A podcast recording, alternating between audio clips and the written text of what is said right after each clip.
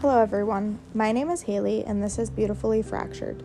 In this podcast, I'll go over the struggles I overcame as a single mom at 16. I'll talk about how it affected my relationship with my parents and friends, and how my life is now, almost six years later. Some things in this podcast may be triggering for some people. Please listen with caution.